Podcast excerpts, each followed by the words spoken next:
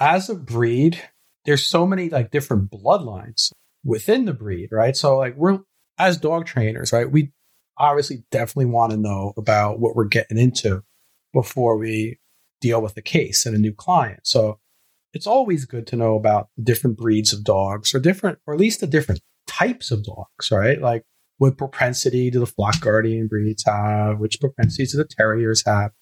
Now, German Shepherds, there's, I cannot think of any other breed of dog that has so many differences within the breed.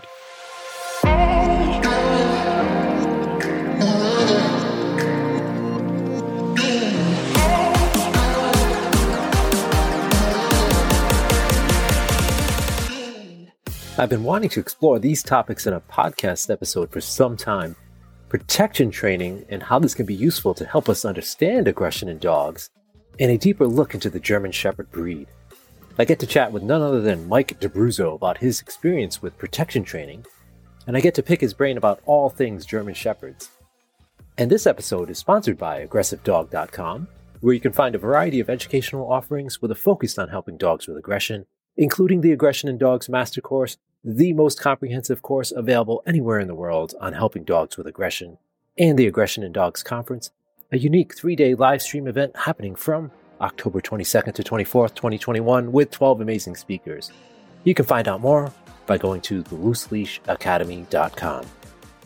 Hey everyone, I'm Mike Shikashio. Welcome back to the bitey end of the dog. I'm super excited for this week's guest, special guest Mike D'Abruzzo who I met, uh, I would say it's been a few years now, Mike, where uh, we were actually introduced by a good friend of ours, Bonnie Brown.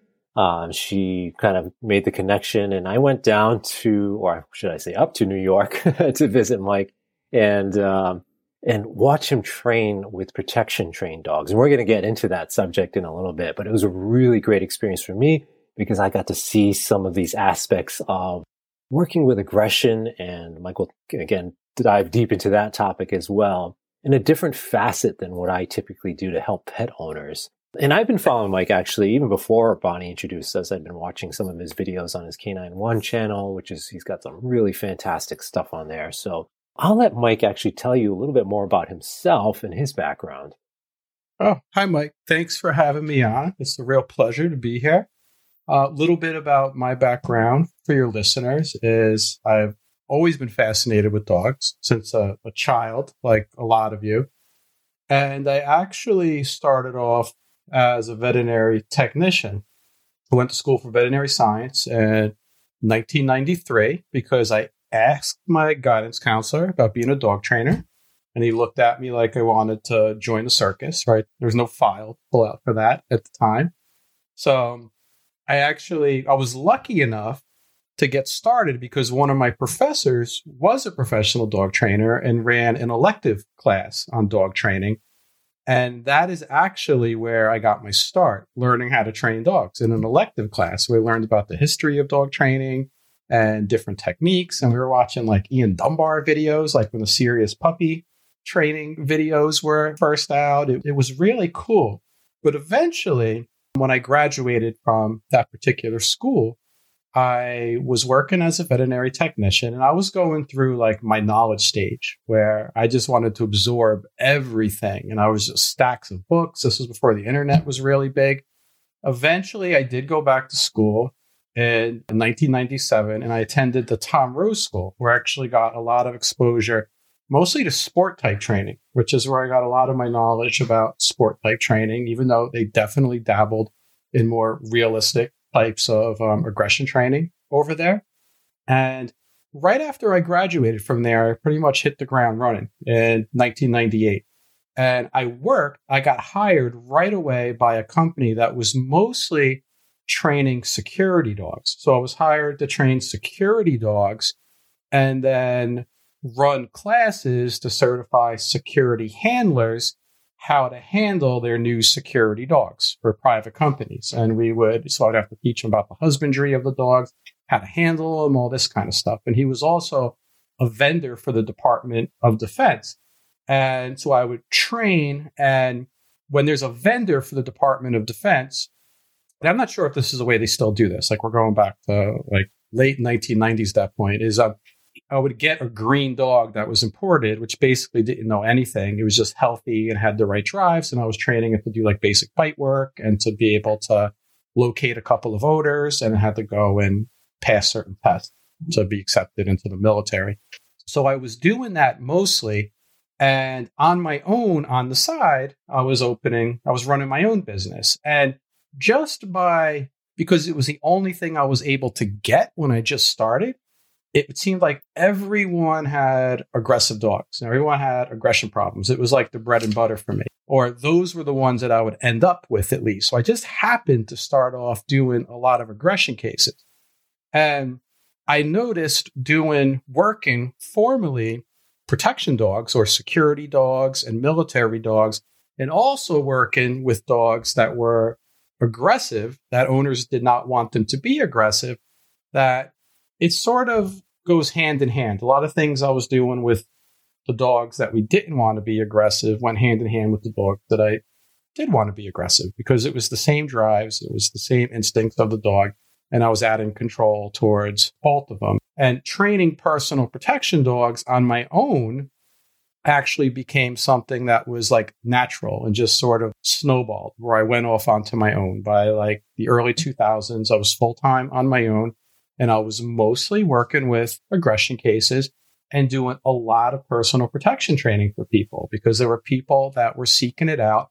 I loved it. I always had a fascination with working dogs.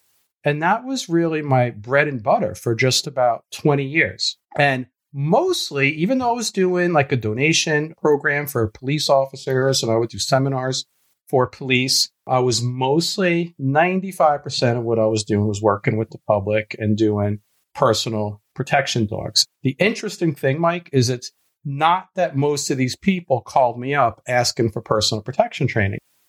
Often, what ended up happening is they called me because they had a working line dog or a dog with a propensity to be protective that they couldn't control. And it just made sense and sort of evolved that the owners after they got control over their dogs that they just wanted to learn how to give the dog an outlet which when you have a dog that's naturally aggressive you're not making the dog more aggressive. By training them in protection you're actually just controlling that instinct that that they already have all right? And that's mostly what i did 20 you know for 20 straight years. And now i made like a full circle right? After about 20 years in the field I was asked to work for a career school, which is high schoolers, 11th and 12th graders. And I teach mostly animal training during the day. So when they go to their guidance counselor, they don't have to look at the kids like they want to join the circus, right? Um, and then at nighttime, mostly doing mentoring and running classes for other dog trainers that want to learn more about personal protection training and working with aggressive dogs. Very similar to you, Mike, with the with the aggression cases. So it's really come full circle. Like you had that original guidance counselor that didn't really have an answer for you. So you created the answer for it. And now you're kind of fulfilling that role. It's yeah. kind of neat how that's all worked out. So let's kind of jump right into that topic of personal protection dogs. I think maybe people that haven't worked in that field or don't have a lot of experience might have their conceptions about that and what it looks like. We think of working with a bite sleeve. We think of bite sports, Schutzhund, French ring, Mondial, those kind of things. So give us a little bit of your knowledge on that. Like, what's the difference between what you do and then something that we might see in bite sports work?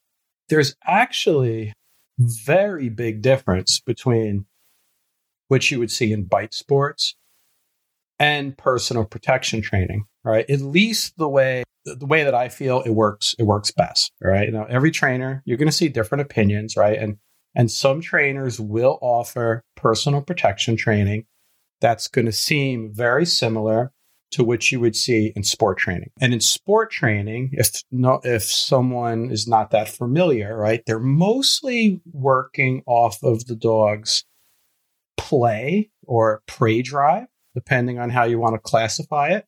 When they're puppies and it's immature and they're, you know, they're chasing after tugs, I call it play drive, right? And you teach the dog how to bite and how to enjoy it. And when some dogs get mature with puppies and all predators, right? It's like puppy play is practice being an adult, right? So it's practice actually grabbing and killing things. So so a lot of sport training is not that different from even some police dog training, right? They're they're really exploiting that play drive when they're a puppy. And then when they're adult, it very easily can become true prey drive, where they're seeing people as prey. And that's the main instinct that the word that the dog is really working off. The other thing that you see in dog sports in particular is the use of barrier frustration, which is used to get the dogs to bark. And this is important. This is important to realize the difference between some of the things we do in personal protection training and even in police and in sport training, and even when trying to understand what's going on with some behavior problems, right? So barrier frustration is what you see in sport training is usually when dogs do things like bark and holds, right? They train the dog to go after the decoy and they have to bark at the decoy and look aggressive. And then they're allowed to bite the decoy at some point. Now, because in sport training, it's mostly trained and it's pretty fun, and the dog doesn't really think it is serious. It is difficult for the dog to look really aggressive unless you have a dog that easily gets frustrated when they're waiting to bark. Okay. Now, that barrier frustration is something, in my opinion, and actually, it's not even an opinion. You'll see breeders of sport dogs that will purposely breed, selectively breed dogs that bark easily when they're frustrated. They'll even give a rating to it. Like I've bought puppies before where the breeder would give a number value to how easily their dogs will bark. Important to remember, right? Because I know like a lot of you are dealing with react dogs that are reactive and stuff like that. And you will find that dogs that come from heavy sport lines usually get much more barrier frustration for that particular reason. And that's any dog that you commonly see people doing sports with. So it's not just the German Shepherds. You can get Doberman Pinschers that have incredible, they're from um, sporting lines, um, very strong barrier frustration. You could see it with all different types of dogs. Now, so we're working with these dogs on different instincts. Now, in police dogs, they don't really need the dogs to bark for no particular reason. So this is interesting differences too. So I'm really good. I know we're talking about personal protection, but you can really, there's really huge differences between sport dogs, police dogs, and personal protection dogs. Although there are many dogs that can do great at all three jobs. But police dogs, when I was working for another company and training dogs as a vendor for the Department of Defense, again, this is before the internet was very popular we used to deal with importers that were usually like from Europe, and they would bring over green dogs. And when describing the dogs, a very common thing you would hear was this dog is clear headed. Like, this is a nice, clear headed dog. And what clear headed meant means, what this term means, is that the dog did not easily get frustrated and like spin around in circles or bark its head off when it was excited that it was very, very steady. So this obviously makes the dog easier to handle when you're training the dog, especially when it's excited. Really good quality for a police dog, right? There's no need for this dog to be barking its head off when they're about to use it. So those dogs are very easy. In the sport world, those dogs don't do that great because they're silent. It's harder to get them to bark in the barking holes. And you'll see people that are really into sport training do all kinds of tricks to get this dog to bark easier, right? When they need it to accomplish something like a bark and hold. Now we go into personal protection training. Personal protection training, if someone has a dog that was selectively bred and can easily see people as prey, you can technically, and a lot of people do, train things like Dutch Shepherds and Malinois that have been bred to be heat seeking fur missiles, right?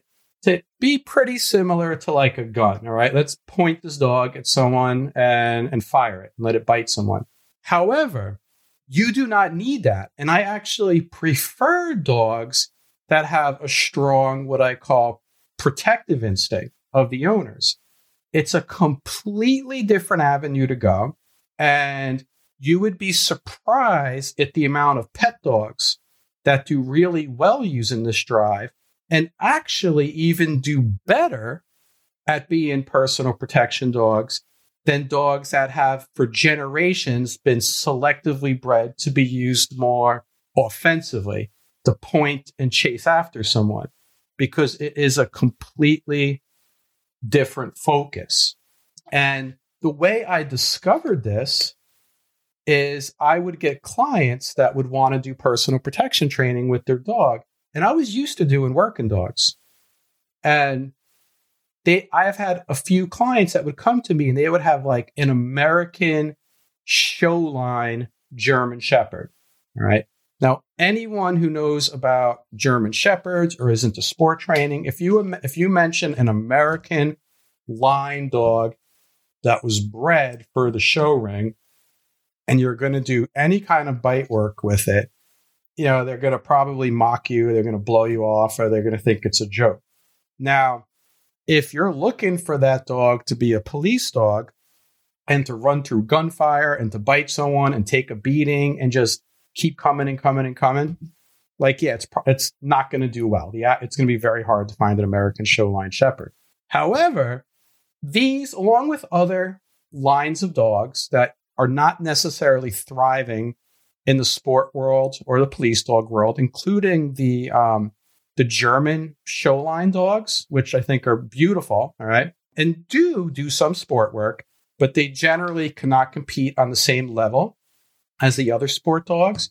What I happened to notice, especially early in my career, before people were really importing a lot of these working lines when the internet became popular, the working line dogs that I was dealing with were mostly coming from straight importers, you know, that were selling to police departments and military and stuff like this.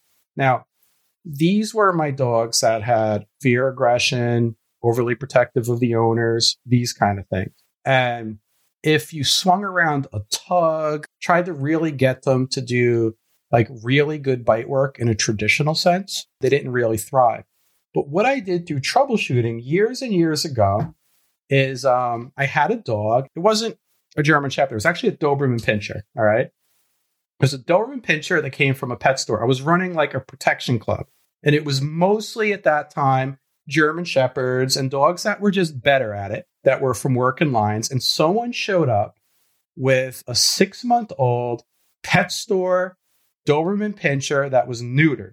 And he wanted to join the club. He had his Doberman Pinscher they just got from the pet store. And um, sweet dog, he was like a lamb. Name was Luke. And with puppies, we were starting off with just play, right? Teaching them how to bite, teach as a game. This dog, you'd swing around the tug, it would barely look at it, it might paw at it.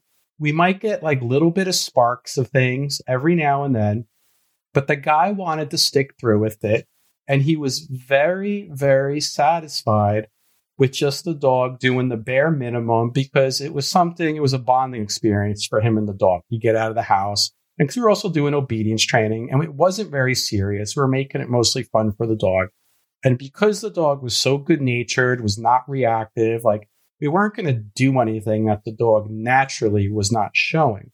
But then one day we were doing a drill with the other dogs where we were doing attacks on the owners, where we were basically beating up the owners in front of the dog and then letting the dogs come and protect the owner.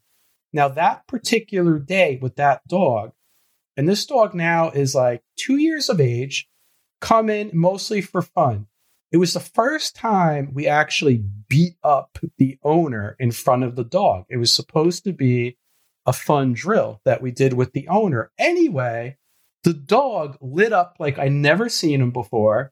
And when the dog came in and took a bite off of us, it was his bite was as hard as as as the Rottweiler, as the as as the giant Rottweiler that we were working at the at the time. It was like one of the hardest bites that I ever had at that time with the dog. And at that moment, things started clicking with me. And it became really the, the core of the personal protection program, where I was able to work much more with pet dogs. All right. And I, I, know I'm talking my head off here, Mike. So you could always like Yeah, just want to, to pause yeah. there for a second to to just so people get the right idea of what beating up the owner looks like. Now I've seen you do that. I, I, get the I get the concept. Maybe you can def, uh, define that a little bit further before okay. we move on. okay, Mike. Yeah, I'm saying I'm, I'm assu- all right. That could sound really weird. All right. So a lot of you have dogs, right? Like when you get a knock at the door and the dog barks, right? If someone goes up the driveway, the dog barks a lot of people just play around. It's like, who's there? Who's that? And the dog like barks, right? At the same time. Then eventually, what ends up happening is even if there's not a car there, you say, who's that? Or what's that? And the dog perks up, right? It's a, it's a conditioned response and they start, they start barking. By beating up the owner, like this goes through different stages. All right. So I'll explain this a little bit better. If I say beating up the owner, it's a lot of good acting, right? And we're doing realistic training, I, I would tell the handlers that you have to be a good actor to make it believable for the dog. Because with the protective instinct, we are trying to trigger, we're working off the state of mind from the dog. So we're basically giving them a command that triggers a particular state of mind, similar to when there's a bark on the door. So what we do when we start off with dogs is and this is you will not see anything like this in sport training okay and and not saying it's better or worse i'm just saying this is what i've done for years and it worked really good for the clients gave a good experience to the dogs very great bonding experience and 100% worked off of what these dogs were originally selectively bred for what we would do instead of showing aggression towards the dog we would show aggression towards their owners. And we would have the dog either held by someone on the opposite side of the room or hallway or wherever we're working, but a distance, a far enough distance where the dog does not feel directly threatened. And then we would have the owner away from the dog, and we would have a bad guy go over and not look at the dog, but act threatening all right, in different ways, either by yelling or approaching and shaking the owner. And the owner just had to be believable enough to crumble to the floor or make sissy noises. And if a dog is old enough, we do not do this with puppies. I don't do this with dogs under two years of age. And with some dogs, it may even be older than that.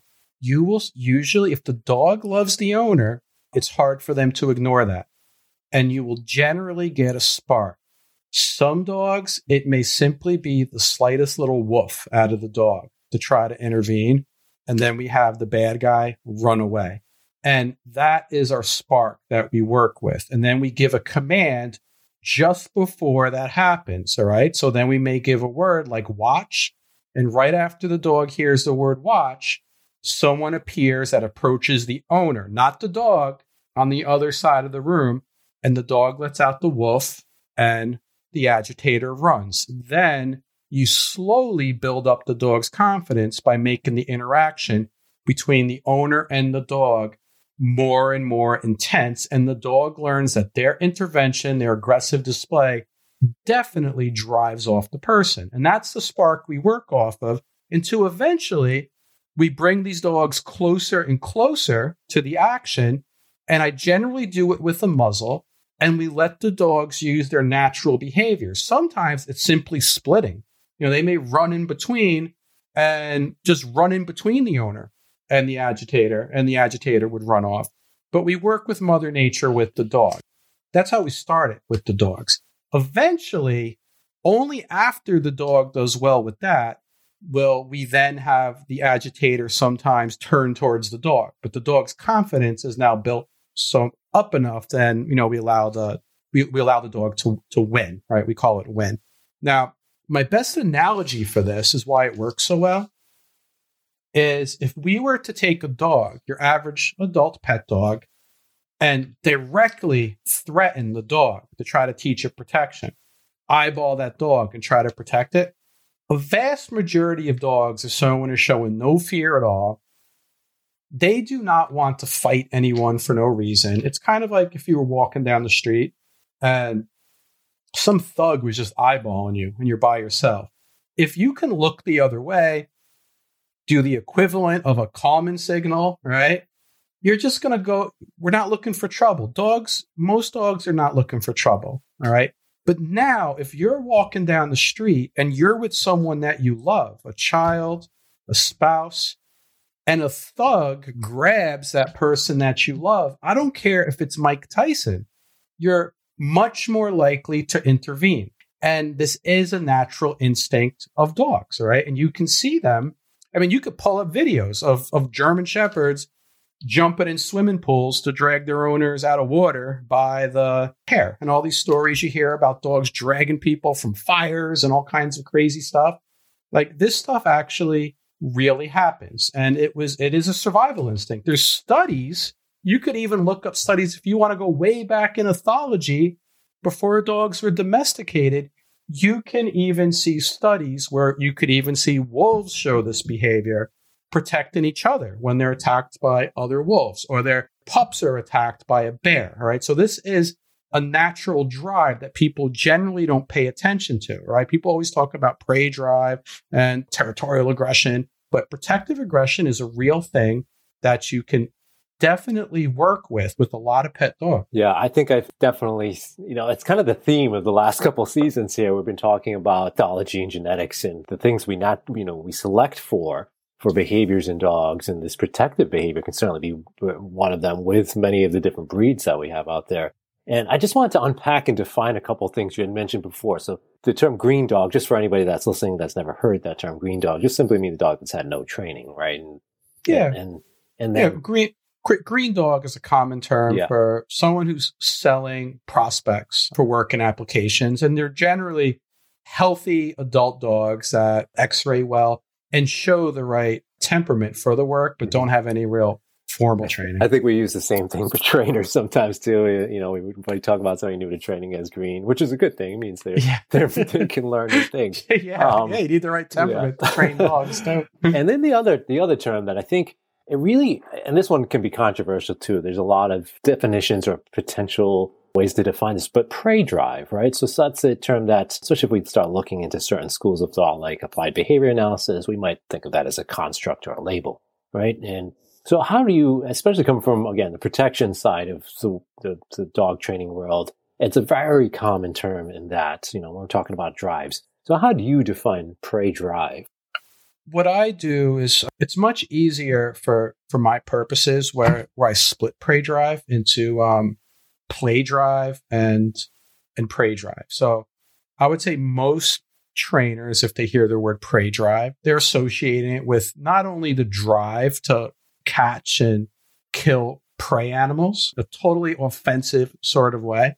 They also use the term when animals are like chasing after a ball, or they have high prey drive, they love chasing after a ball, or they like biting onto a toy and hanging on. We use over here the word prey drive, prey drive, prey drive. But what I do is I separate it into play drive, which is like an immature version, I call it. For instance, I have a Portuguese water dog that has tons of play drive. So she'll chase after things and bite things all day. But I would not say she has strong prey drive because I do not get the impression she's going to go and like kill an animal, chase after and kill an animal. Although some Portuguese water dogs will, all right, don't don't go let your Portuguese water dog now go chase after the squirrels. But I have, for instance, a German Shepherd that for sure will has strong prey drive and strong prey drive, and he will. He's grabbed a hold of a couple of groundhogs, like I know, and he's killed them. He's killed them and actually consumed them before.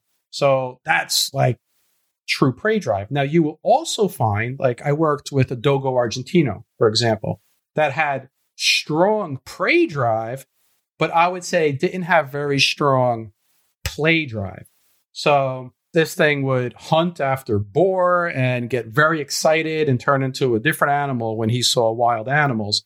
But you could swing around toys all day with him, and he was very like, he didn't care about them too much. And we do have to think about what we want these dogs for and what they were used for right? Like, for instance, dogos, no one was really doing sport training with them or playing fetch with them. Like, they were taking them out and they were hunting. So they needed a dog with these mature levels. Where if you notice, for example, a lot of like sporting breed, right? Like the Labradors and Golden Retrievers, it's like they didn't want dogs really out there killing the birds, right? They wanted them to basically play, right? Fetch them, you know, bring them back and not completely maul them. So that genetic side of thing is is very important to recognize that if you sort of split that drive up and you know and understand classify play drive and prey drive a little bit differently, even though they're very similar, it makes it easier, even when you're just like talking to other trainers about a prospect or what a particular dog may be good at. Because at trainers, a lot of it, especially when we have a job to do or working for working dog, you need the right prospect for the the job. So if we're talking protection dogs or police dogs in particular, right, you need a strong prey drive. They need to see those people as actual prey. Where in personal protection, you'd be surprised because you don't really need the dogs to see the people as prey. You can work with a dog that does not have a strong prey drive. You could work with a breed like one of the many different flock guardians out there that notoriously are not supposed to have strong prey drive, not supposed to be out there killing animals and things like that. However, they're been selectively bred to be very protective, right? To be protective of those within their group. So those things are like a cinch. You know, those things are a cinch to change. Uh, yeah, uh, the training. Yeah. I, I remember. I remember asking that question. You know, about certain breeds. You know, have you ever had like a Labrador come through your program and like make it as a good protection trained dog? And I think I think you said maybe one or. Something. You know, like a lot of people don't even try. They don't try to do it. But I did have it. You know, you never know until you try. Just like a lot of the breeds, you can't assume anything anymore, right? Because they're being bred less for what yeah. they originally were for. I mean, some of my most aggressive, dangerous dogs that I dealt with happened to be Labrador crosses. You know, like I've had. It's it's just it ends up happening, right? You're gonna if you're training, you will come across those killer golden retrievers and Labrador retrievers. Cocker spaniels are a classic example, right? You go back to you know, you go back and read studies. You go to Scott and Fuller studies at Jackson Laboratories, 20 years. Like the Cocker Spaniel was the epitome of the non aggressive dog. They actually did tests where they tried to get them to bite, right? And they couldn't get these things to bite. But what ended up happening, right? They were known to be so non aggressive. They were overbred. And now who cares? You get one, you know, you get one at resource guarding uh, or things like that is, you know, they're still being, they're still being sold. So, so you're going to get that. You're going to get Labrador retrievers and golden retrievers and ones that will definitely do personal protection training they definitely will. I had um, one trainer that was there with her Weimaraner and um, Goofy Weimaraner, and she watched us doing training, and she wanted to see what would happen if we beat her up in front of her dog. Right, her dog was older; it was like four or five years old. And I said, I don't know. I was like, I don't. I was like, I don't think this dog is going to do it, you know, because I didn't ever test with the Weimaraner. But usually the owners know their own dogs really well. And we took the, do- the owner far end of some long hallway and we had someone come up to her and act aggressive. And sure enough, this dog, at the very least, he was ready to intervene. It was very easy to prompt him to do it. He barked his head off. He ran up. We let him chase the person away. He ran back to his mommy, jumped all over her. He had the instinct. So you would be surprised. And with personal protection, this is the other thing that a lot of people don't know. You don't ever want to judge a personal protection dog based off of the things that they judge a good sport dog or a good police dog for, right? So, for instance, in sport training, we highly value the full mouth bite, right? Where the dog is biting and it's calm and doesn't loosen up its grip under pressure even police dogs. Police dogs, it's at a whole nother level. You want a dog to bite, hold on. These dogs have now been selectively bred to the point where they'll get stabbed and they'll die while they're still biting. And for the for the purposes of what they use these dogs for now in law enforcement, whether you agree with it or not, it's how they tactically use the dogs, right? They're heat seek and bear traps. They keep the person busy while a team of people can also jump on this person and put handcuffs on them or whatever else if it's used correctly. Now, personal protection, completely different standards. And you wouldn't even want that. You wouldn't want a dog to necessarily bite someone and take and get stabbed with a knife, all right? To that point with a personal protection dog, because what good is your dog if it just could get stabbed and someone could keep coming after you? Now, if you want a good book, a good history book to read about German Shepherds and even training, I highly recommend Konrad Most's book. This is a very old book, and he's considered the grandfather, right, of dog training. For sure, you do not want to read that book and think of it as a manual for dog training, right? You got to take it in context. This is very long time ago. However, if you read it, in my opinion, he's absolutely one of the greatest dog trainers of all time. He doesn't get enough recognition. It is not the mechanics of how he trains, it is his understanding of the dog and his thoughtfulness of knowing how they think and using it to his advantage in training. Now, Konrad Most is one of the first people to really illustrate how to train a police dog. And the way he trained police dogs is actually more similar to how I train would train a personal protection dog. They don't use dogs the way they used to. Originally, the dogs were used as bodyguards for the police officers, right? So the police officers were not armed. They may have had a club and they were by themselves. The dog was a bodyguard. And he said in the manual, you know, what good is it when you put all this training into the dog and then someone like breaks the dog's bones, all right? First time you have to interact with someone. So he did not like he did not want a dog that would bite someone and hang on while it's getting beaten. He wanted a dog to be respectful of weapons, stay out of the way. And we're going with Mother Nature, right? Canines have been avoided antlers and horns like since the beginning of time. Now you have to think about this. So if anyone's listening and they're really into sport training and into uh, like police dog training, you have to like rethink certain things and be like, and understand why this makes sense. It makes sense why they do what they do for police dogs and sport dogs. But with a personal protection dog, the dog's job is to protect you and allow you to get away to safety. Okay. So now, if you have a dog that you give it the alert to show aggression towards someone and it's off leash, Konrad, the way Konrad Most trained his dogs and the way that I train dogs, or at least allow dogs to be. I go at Mother Nature. If Someone comes to me and they have like a working line um, Dutch Shepherd police lines, and the dog wants to come in and hang on for dear life. I'm like, I teach someone how to use that dog in the best way possible, right? But if someone has their show line American German Shepherd and the dog stands in front of someone and barks its head off, but is not confident to walk into those swinging kicks and punches and frantic swinging of a stick or a bar, to keep the dog away, that dog is still doing its job if that person cannot turn their back on the dog to get to the owner. And it works. It actually works and is safer. So that person is busy, and these dogs naturally, just like a wild dog, are more confident when their back turns, right? The, per- the, the person turns away from the dog to attack the owner. Yes, the dog, most of these dogs are going to bite someone. The same stuff you're dealing with when you go to someone's home and they have an aggression case, right? It's like these dogs are more likely to bite someone who's walking the other, going the other way, or stuff like, you know, or stuff like that.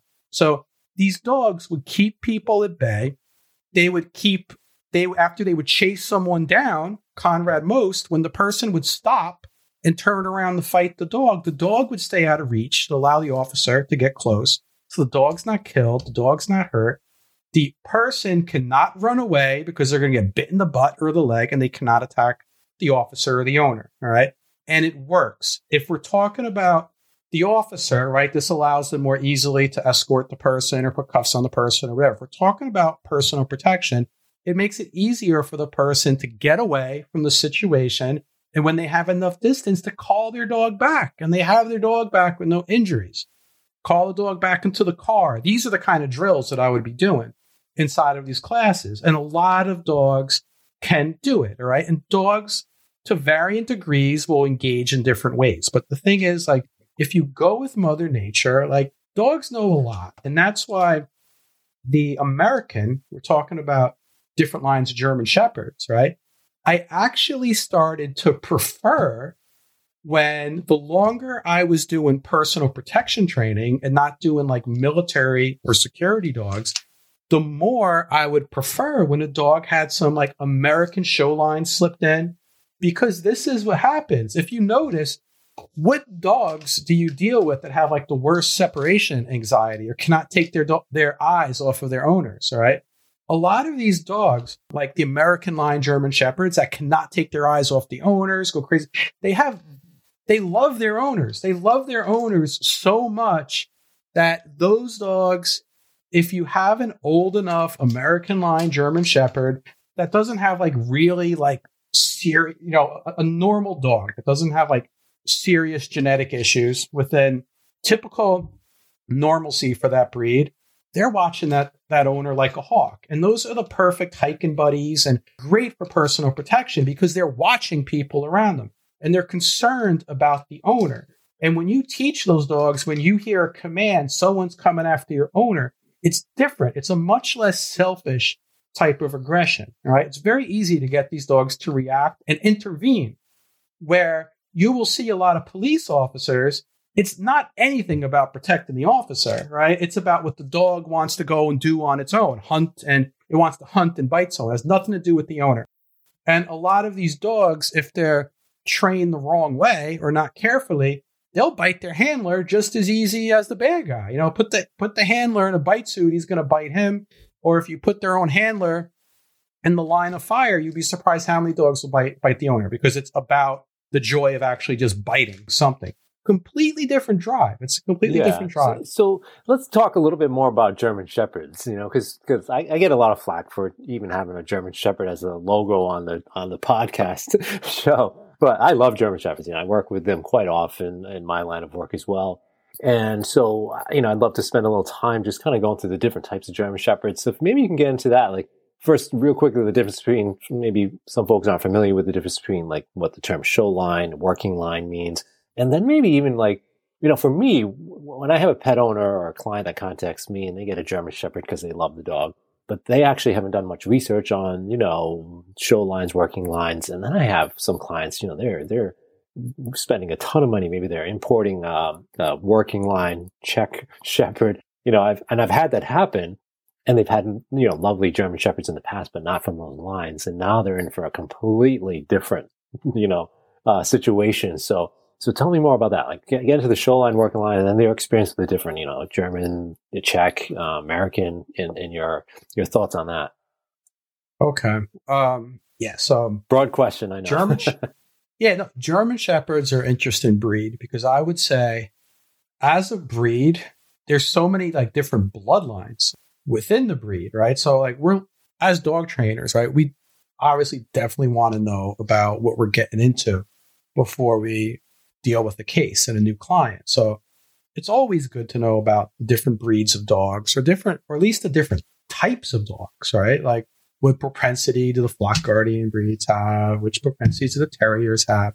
Now, German Shepherds, there's, I cannot think of any other breed of dog that has so many differences within the breed. For instance, you can have German Shepherds that have been selectively bred as Seeing Eye dogs for the blind for generations and have very low prey drive and are very non reactive and are not as protected and things like that. And then you will have other ones. I know people that purposely breed their dogs to be very reactive because they want dogs with really quick triggers for security purposes. And you get everything in between. And it's good to know about the different type of lines. And even within the lines, there's lines within the lines. So this could drive you crazy, right? But I'm going to give you a cheat sheet is the sport lines and working lines. when you hear working lines, working lines and sporting lines, they can be almost one and the same. So you got to be careful. I would say that is the most difficult line to get good at because um, sporting slash working lines, people generally study dogs within the pedigree to know what they're kind of going to get. And the line breeding on certain dogs, and this is if we're dealing with like a good breeder, right? You have to deal with a good breeder that knows what they're getting. Because, like I said, they're almost, they're considered the same thing, However, some are much more, much more barrier frustration, which I'm not a fan of because most of my reactive dog cases with German Shepherds deal with like strong barrier frustration. And you got to know they're prone to it. unless you need a dog that barks its head off for certain things, I always tell people, you know, avoid dogs with strong barrier frustration that bark easier. When you do the, when you do the temperament test, you'll make your life so much easier. Look for the more clear-headed dogs, and a lot of dogs that their bloodlines, even though they're coming from very similar pedigrees, that have been using been used more from military and police, you will generally see what I call, like I said, the clearer headed dog, not as much barrier frustration. All right. And you could probably do a couple there. I mean, I know there's there's breeders out there that do, you know, that would do podcasts just on or do seminars just on trying to figure out the lines within the lines. We're talking about sport and work and breed. So that one be careful of, but do your research. Now, the next line is the German show lines. Right. You got the German show lines, and those are most people recognize those. Now, with the working lines, most people recognize those because those are usually like the sable and black ones. And where the German show lines, those are like your typical, really beautiful, big head, like black and tan dogs that if you like Google German show lines, like you'll recognize that kind of dog. Those, I like those dogs if you get a good one, right? If you get a good one, there are a lot of good ones. If they're bred well by a good breeder, those, in my opinion, have a really great balance of a dog that you can have fun with and do sport stuff and do clubs, but are not over the top necessarily for the average person and have a good balance of being protective and, and stuff like that. However, like anything else, you have to research the breeder because ha- I'm going to top off this whole subject with something very important. American show lines, all right? American show lines, which most people know, all right? Those are going to be like the longer, more narrow dogs, notoriously like made fun of for like not being used for work anymore. You will find some it comes down to to the breeder, all right? Like I have dealt with a lot of amazing show line dogs if the breeder cares about the important temperament things you should care about with every dog, right? The common denominator of any breed of dog, any breeder, I'm doing temperament tests, is fearfulness, right?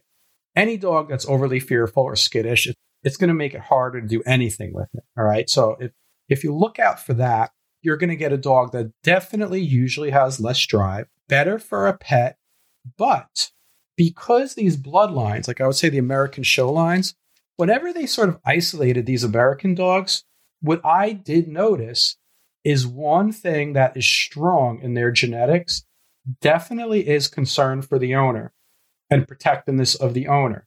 Although I say you're not going to win any sporting competitions, all right? You might even get kicked off the field. But I did notice the American lines, if you can, most of them can do a minimum amount of personal protection training. People are going to say this guy doesn't know what he's talking about. But I'm telling you, most of them could do a minimum amount that is enough to do what they need to do. Now I'm going to talk about another thing is backyard breeders, all right? Backyard breeders. People talk bad about backyard breeders. But this is what I want people to consider before just talking right off the bat bad about backyard breeders.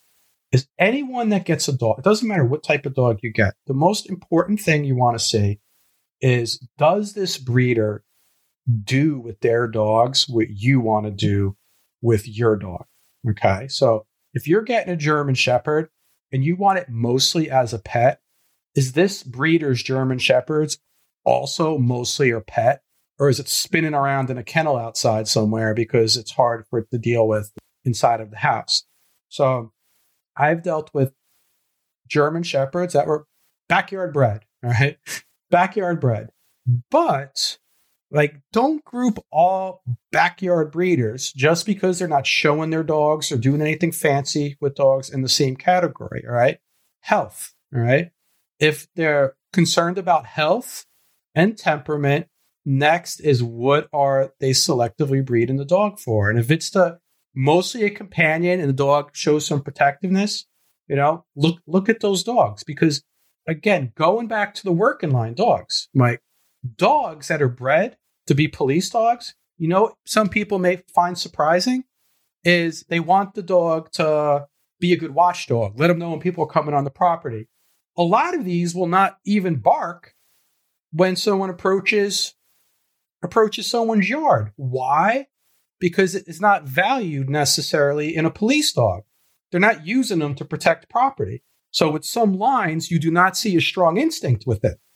And when I was, because I used to have so many German Shepherds at, at my kennel, I wanted, I was producing for personal protection. So I was collecting German Shepherds from all over and I wanted to see which ones had the traits that I wanted. And you would be surprised how little of like the sporting lines showed the territorial instinct I wanted, where the dog instinctively barked and let me know when someone was on the property. It was not as strong as much in a lot of the, the sporting and working lines, but stronger in some of the show lines, actually. All right. So these are things to take into consideration. There's so many things to take into consideration.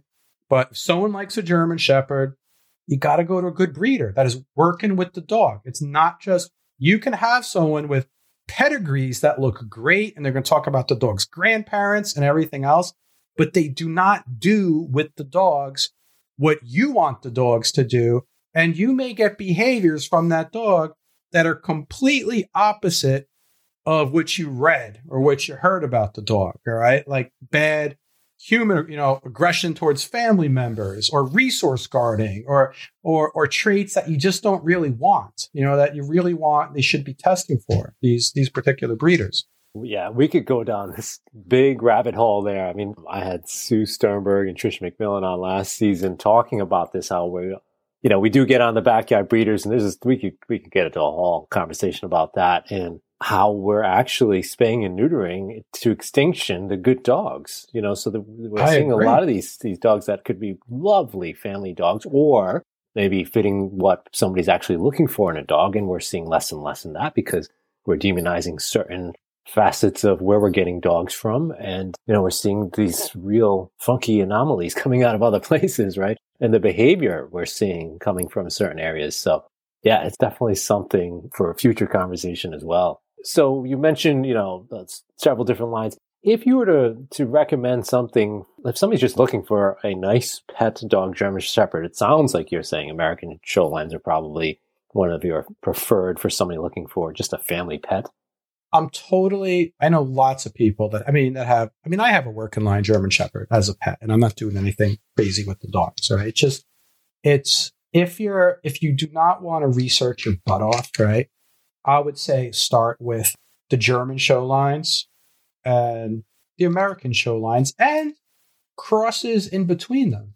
All right. Like, but it's it's definitely the right, obviously we could you could do multiple podcasts on like choosing choosing a good breeders but you need to remember, like these working dogs, like they were designed to work all day long, and they're happiest when they're when, when they're doing that. So if you know you're very active and it's going to be a hobby and you have an outlet for the dog, like even my working line dog, I have a big yard and a Portuguese water dog he can run circles around with, and you, you have to just choose choose wisely. You can find a good ger- German Shepherd from any line. But if you don't want to do tons of research, I would say look into Ger- I would say German show, show lines. I would say less health problems than the American lines, but them and a lot of breeders have crosses between those between those two. The breeders that are primarily just breeding for the show ring and looks, you got to be careful with. You know, like that's why I said don't rule out something that at first comes off as a backyard breeder.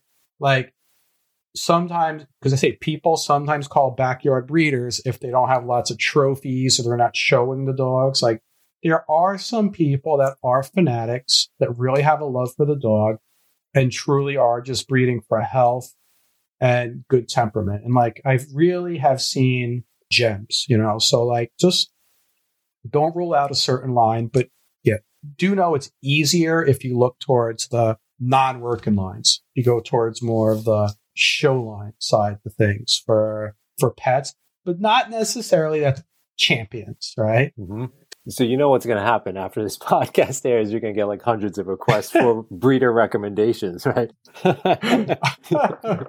so so one other thing, I know the show is kind of uh, coming to an end here, but I wanted to touch base on other breeds. So, like you've worked with, of course, many different breeds. In terms of what what breeds are best suited for the type of uh, work you do, is like protection work. Uh, dogs that you would or breeds that you would recommend, at least even now. Maybe you know breeding as as you and I were just talking about has changed over the years, and the breeds have sort of morphed into different directions with both physical and behavioral characteristics. But what breeds are you looking for now when you're when somebody's coming to you for this potential uh, work? I definitely prefer. I know we talk. We've been talking about the whole time. I always recommend German Shepherds. Or I'll tell you why specifically why I recommend the German Shepherd, and then we could go into other breeds, is because you have a greater chance of finding a dog that truly has like eyes for their owner. You know, like you can't lose the dog, right? Like, which is very important. Even in old, even though I can't stand the book, the the the um the Bill Koehler book of dog training, right? Mm-hmm. The book is is horrible. The guy's attitude is horrible. However, his section on choosing a dog for protection, which he did a lot of. Like one of his first, don't do this. He said, if you, if you go with an adult dog, it's like adopt it, hang out with it for a couple of weeks and open your front door and go out in your front yard. If a dog runs away, don't, it's not a good prospect, right? Is, um, German Shepherds tend to be aware of the owner and care about them. The other thing is because they were because of the sport training and police training where historically they were even having them like picking up objects and metal objects and stuff like that a lot of a lot of lines you don't see as bad resource guarding and a lot in some in a lot of the german shepherds as you see with some of the other dogs that are used as as protection. And i always tell people you don't want to be more likely to be hurt by your protection dog than it actually protecting you right? you don't want a dog to be a danger to your kids and stuff like that which also brings me to the next thing why I like them is you also have less of a tendency. And I know this is kind of like sort of like could you know could be a debatable word, you know, dominance aggression. All right. And now what I mean by dominance aggression, I'll be more specific, is dogs that show aggression over over resources, meaning over like not something they own, but limited resources, meaning like I see less aggression towards towards the couch or towards toys and and things like that, and what I call leadership aggression, which people also sometimes when I'm talking about dominance aggression, I'm talking about conflict over a limited resource. Leadership aggression, I'm talking about conflict over who's leading, basically. So you see less aggression with the dog growls because you pet the dog and it doesn't want to be pet at that time or you're trying to walk out of the house. The dog wants to, you're trying to leave and the dog doesn't want you to leave, that kind of stuff, right?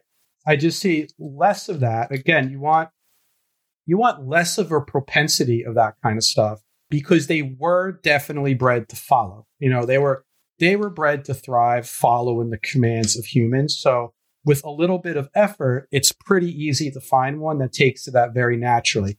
Of course, you can take a good dog do everything the wrong way and bring out the worst in a dog, right? But it's just it's easier with a dog that was selectively bred to not really show those things. All right. But again, why it's important to go to a good breeder that pays attention and doesn't breed a dog that shows that just because it's pretty or has a bigger head or or whatever. Now, other breeds which I do like, which is I like the Doberman Pinscher. All right. Um, again, they have. I mean, they're one of the few breeds that were that that's what they were bred to do, right? Um, they were bred to protect. So you can find a lot of them that do have that instinct to do it on some level, right? You don't see as them with the crazy sort of drives you see doing police work, you know, that are biting on and hanging on until they're stabbed to death. But the instinct to protect the owner is pretty strong with a lot of Doberman pinschers. Rot, classic Rottweiler, all right, as long as you look out for, again, Rottweilers is more of a tendency for resource guarding and leadership aggression, dominance aggression, or however you want to classify it, all right? Like, because again, it, you have to go back, you have to go into the ethology of the of the uh, breed. You know, they were more independent breed. They were used more for guardian, protecting things that were around their neck. You know, you know. I mean, you could you could go you can go into the history of the Rottweiler. So I would say it's more of like a higher difficulty level, but it's kind of like if someone likes cars, sometimes they want the fastest car, right? If someone likes personal protect, but you're more likely to crash it if you don't know how to drive it.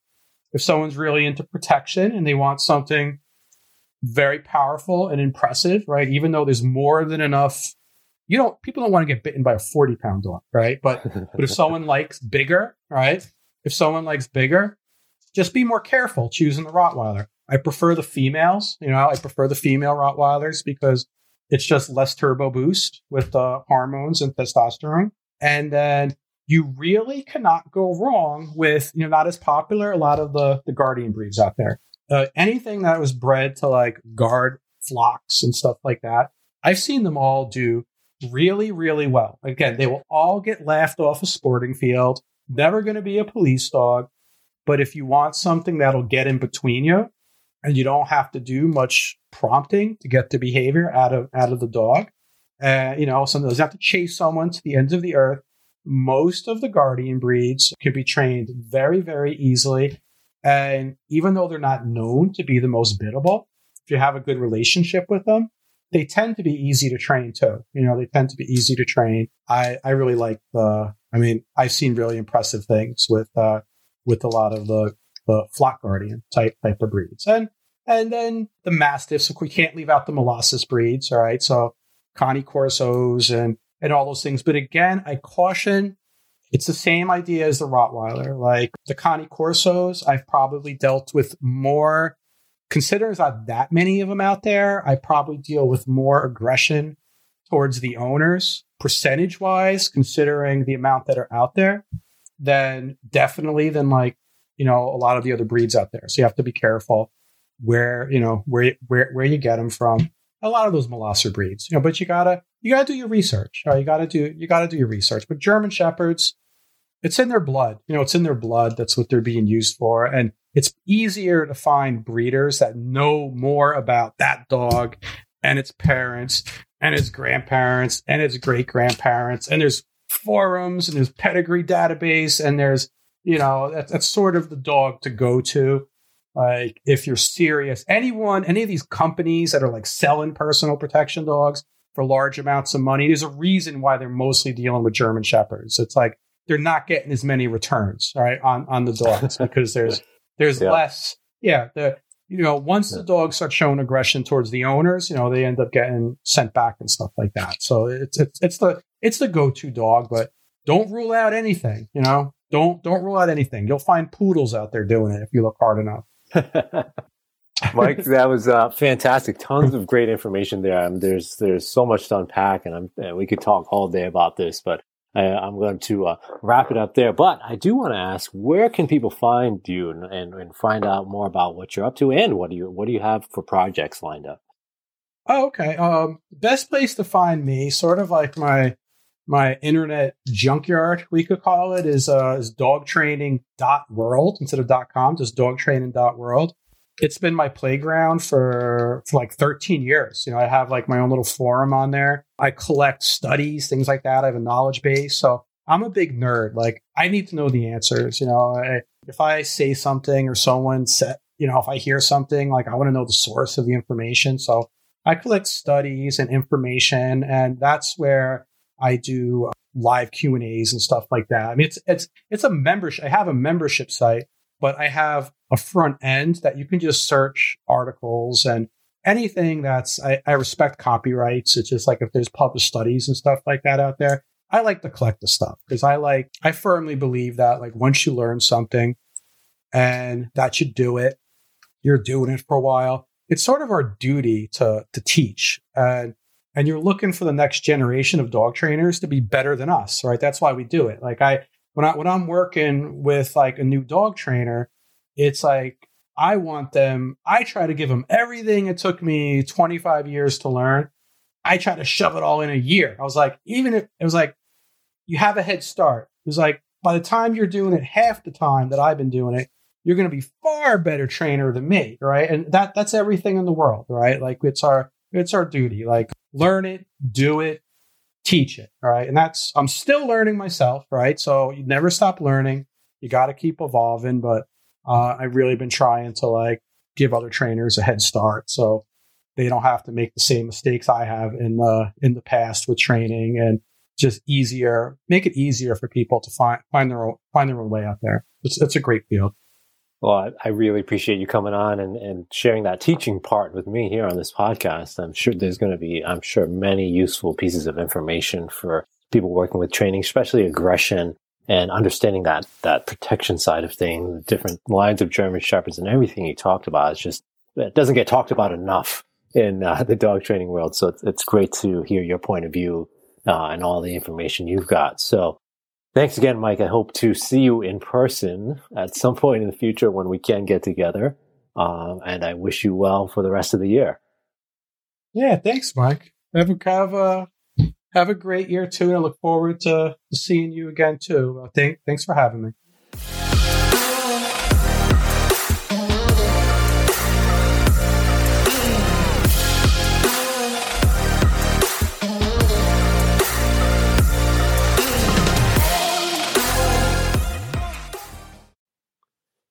Thanks for joining me for the bitey end of the dog.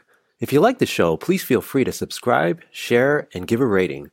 And hop on over to aggressivedog.com or the looseleashacademy.com for more information about webinars, courses, and conferences, all dedicated to helping dogs with aggression issues. And don't forget, the Aggression in Dogs Conference will be happening from October 22nd to 24th with 12 amazing speakers, all streaming from a television studio in Chicago. It's going to be a truly unique event in 2021.